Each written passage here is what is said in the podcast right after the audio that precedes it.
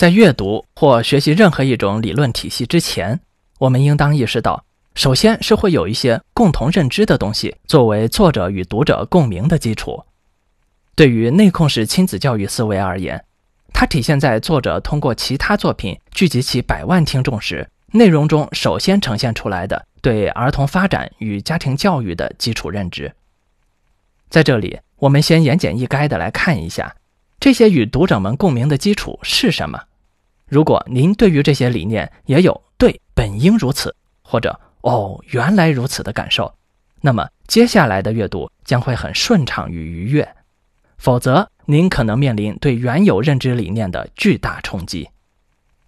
内控式亲子教育思维的十条基础共鸣。第一条，对儿童发育速度的认知共识。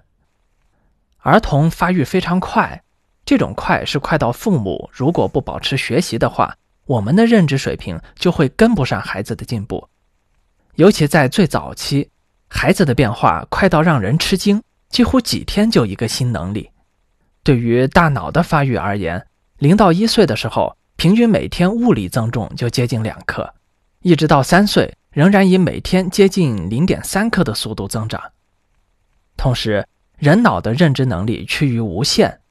这意味着在孩子早期，新增的脑细胞是否发展了突触，是否学到了东西，比如每天干躺着看天花板，对比每天有人陪着说话、出门、散步、看世界，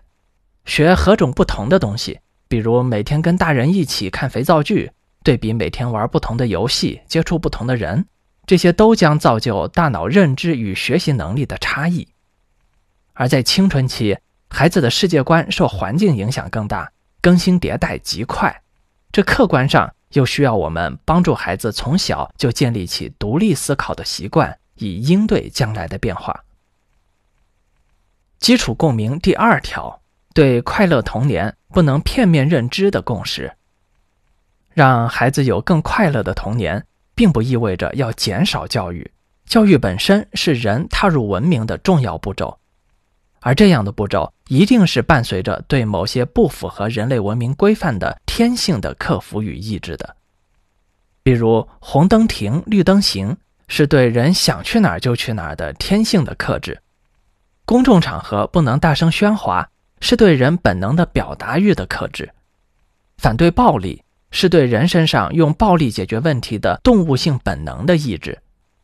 我们反对基于快乐童年的片面理解，而放弃了对礼貌、卫生、教养等各方面的应有要求。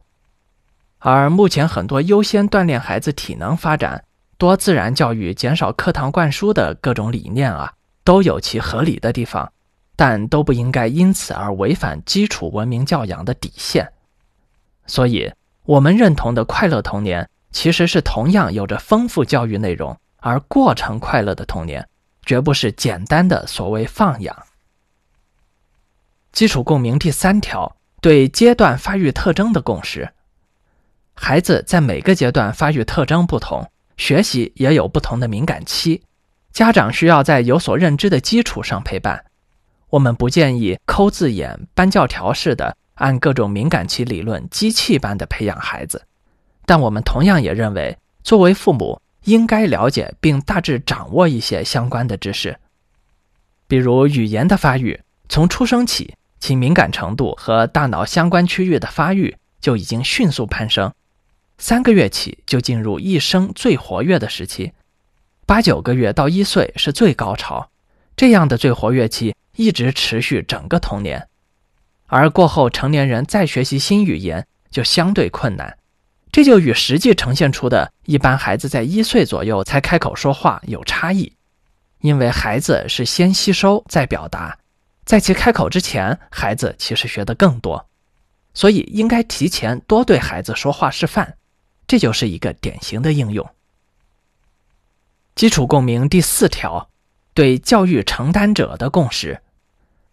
我们经常说孩子长大了像谁，就是在反复强调父母是教育的第一责任人，也是最主要的老师，影响力无可替代。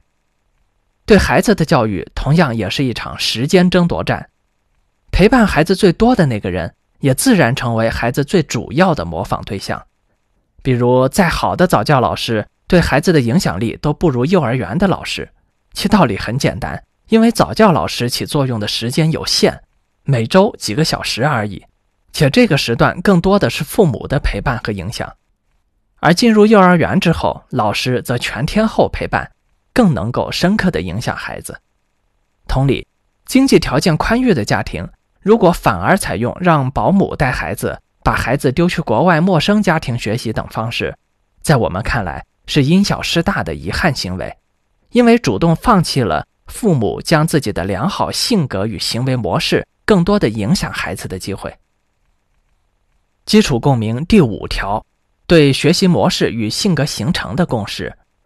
孩子在早期更多的处于天然学习模式，这种模式让他们有类似于摄像机、录音机一般无差异的认知与吸收转化能力，越小越如此。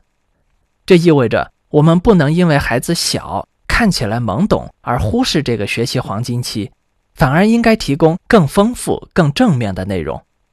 这种模式的特点是非常迅速高效，但也代表着不设防，没有辨别能力，对于孩子将来的学习能力、性格倾向有重大影响。所谓三岁看大，七岁看老，性格的基础啊，就是在这时的日常生活中所形成的。父母如何行为做事，如何应对孩子发育中的问题，极大地决定了孩子将来的判断力与性格走向。我们非常有必要就此为父母自身设立一些理性健康的行为与教育规范。